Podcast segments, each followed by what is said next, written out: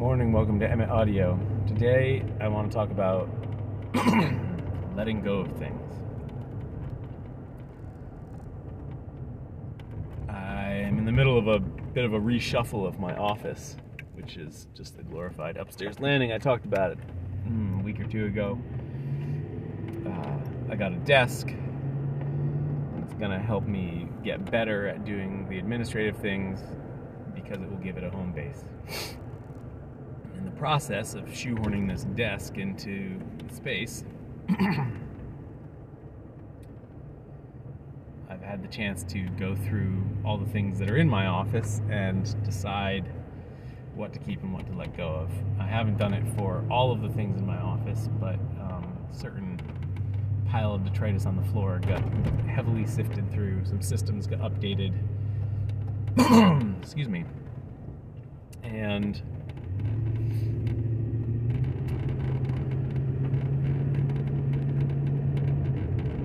And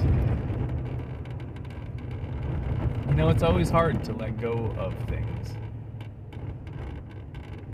Particularly because uh, once you've held on to something for so long, continuing to hold on to it has a certain logic to it, certain sense. And it can be hard to let go of something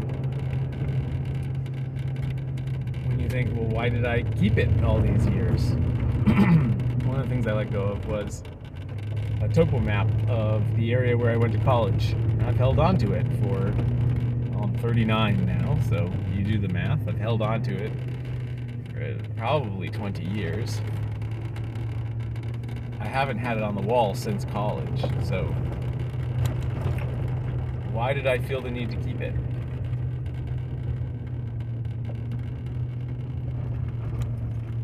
Is it just that I like having topo maps on the wall? I grew up with topo maps on the wall of the downstairs bathroom, the whole area. and it was really cool. It was a good way to learn how to read a map, just to have it right there. Uh, and to be able to visualize in map form all of the all of the places where are we gonna walk today, dogs? I think I'm gonna drive further down. but I don't need this topo map. Spent 20 years in a corner picking up dust. Let it go. Same thing with all those random notebooks that I'm no longer using for anything and never really got used for anything in the first place. Let those go.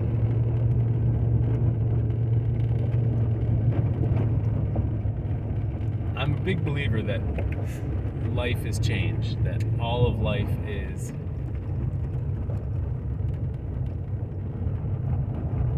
constant change.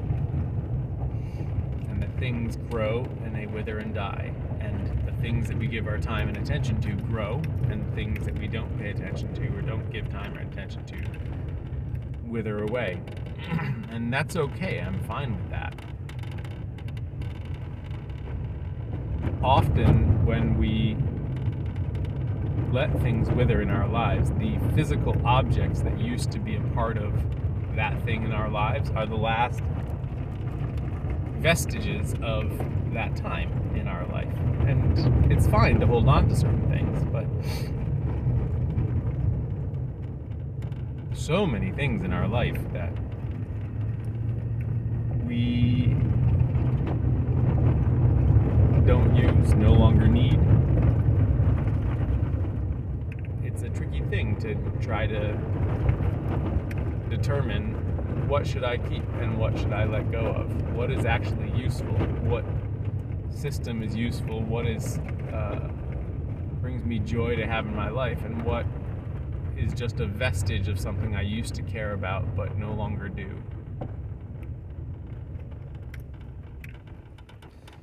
I believe that this framework, this practice of letting go of things is a, is a muscle. And the more you practice it, the stronger it gets, the easier it becomes.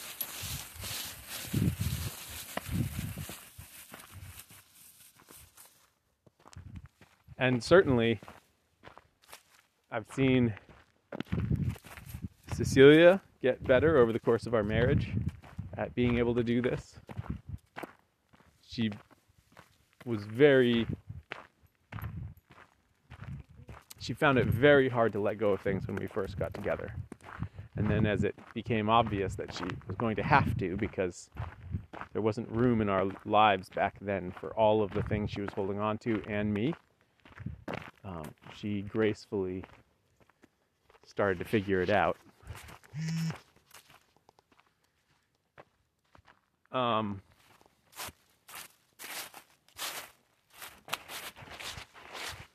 ah, fascinating.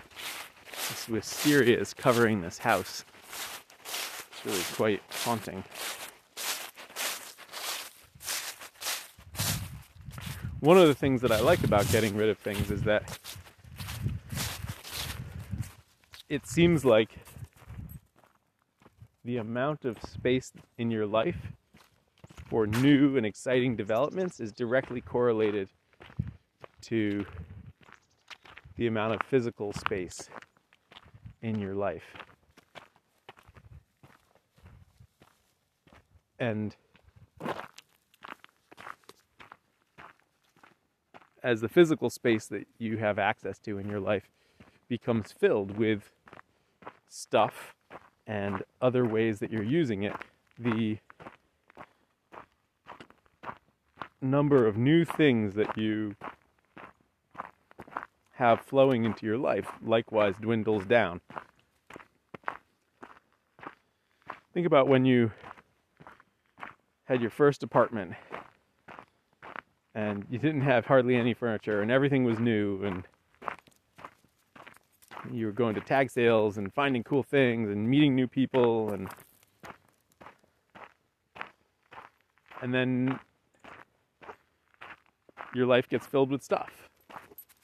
And that stuff is, is it's not a um, it's not a woo woo link. It's it's just that the stuff, the physical stuff, is a manifestation of the patterns in your life that have become established, the ways in which you're using your stuff to fill the moments of your days.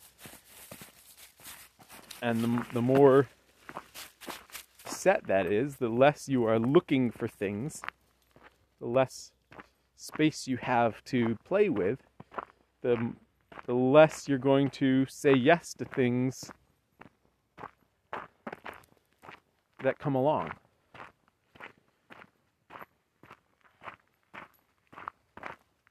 So I'm a big believer in opening up space in our lives. And I don't know whether it's, it probably also has at least partly to do with the sort of ease of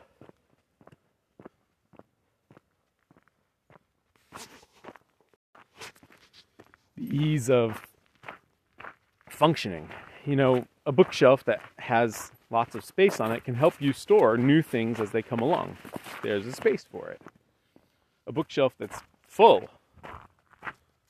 Well, then, when a new thing comes along, you are left to try to maybe reorganize things, straighten things up, try and create a little bit of space.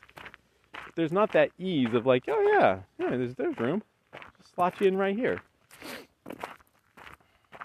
And I do think you need to work hard to keep things from encroaching on a space. In my workshop, I have a clear list in my head of what is acceptable, what what what is needed there for the for the business and and it's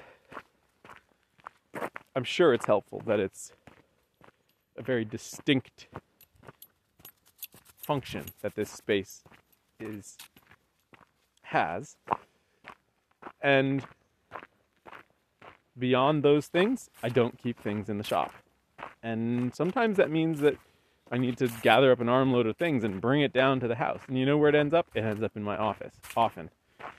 And so then in my office, I've been trying to say, okay, what are what are some of the functions of this space that could be moved elsewhere? You know, one of the things that was difficult with our house was because when we bought our house, we were we had created a, an apartment in about a third of it. Um, well, maybe more like whatever, two fifths, uh, not quite half. And then five years after we had moved in, we took over the rest of the house. It is still to this day there are still ways in which the organization of things is it, like it doesn't occur to me oh i should set up the storage this way in a logical fashion as though i'd moved into the house with as much money as we have now and sort of looked about and said okay what's the logical way to do this? No. We moved into the house with or much more cramped in terms of space and with no money to spend on any of storage solutions or anything so for instance i have a big heavy box full of correspondence uh, from decades ago in one of the bottom drawers of one of the main dressers in my office where I keep tools and other things relating to the business. I should get a I should get a filing box and stow those things away in the back of a closet. Right? I haven't looked at them in years. I want to hold on to them, but they don't need to be taking up actual space in my office. Right? That's what closets and crawl spaces are for. And the fact that I haven't done it is merely because I uh, it feels like well I need to put it in something mouse proof in order to put it back there and I'd have to buy that and well I can buy that now. But these solutions sometimes don't occur to us because there's one or two steps that need to happen before we can do the logical thing.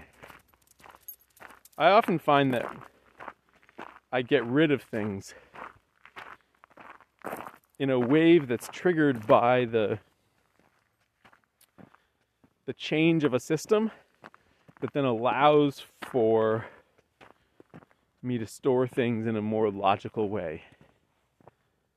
Right? So uh, well, here's a great example for a long time I've held um, all the tools that I use for making scythe handles in a basket that my in-laws got me from Italy. It's a beautiful basket.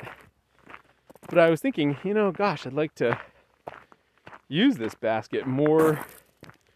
You know, it's not, I don't want to just sit around and use it for the several times a year that I make scythe handles. I'd like to use it to harvest things from the garden or I don't know, bring stuff to a potluck. Well, uh, I have a a ditty bag, which is this round canvas bucket, essentially with a wooden bottom, that I made years ago. That right now has been holding um, some axes, like carving axes, because I was uh, carrying tools up to my shop to photograph them for the book, and because my tool dresser was relatively organized, I was able to put those axes into the dresser, freeing up that bucket. That canvas bucket is now the perfect thing to hold the relatively few tools that I actually need in the scythe making kit. The other tools can get stored away elsewhere. There's a bunch of junk at the bottom of the basket that had developed over years. Now I have the basket. And the bucket is a much more elegant system. It's going to work great. But it didn't occur to me to make those kinds of changes until there was this cascade of changes, all brought on by the desk.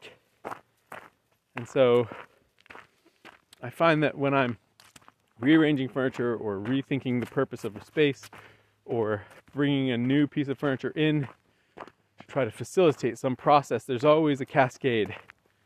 And in that cascade is an excellent opportunity to reevaluate what you have. Look, it used to be that it was hard to accumulate goods in life, right? You'd go into some peasant's hut and they'd have very few possessions and they'd be prized and there'd be a dearth of physical objects in their life. In some ways. In our lives it's all too easy to accumulate stuff and some of it is valuable and some of it is sentimentally valuable. And a lot of it we just keep because we feel guilty about getting rid of it. But i'm here to say when you do get rid of it, you create the opportunity to have a life that is full of objects that you actually want in your life. Come on, dogs, hop in. Hop in, let's go. Come on, Maisie, let's go. Good girl. And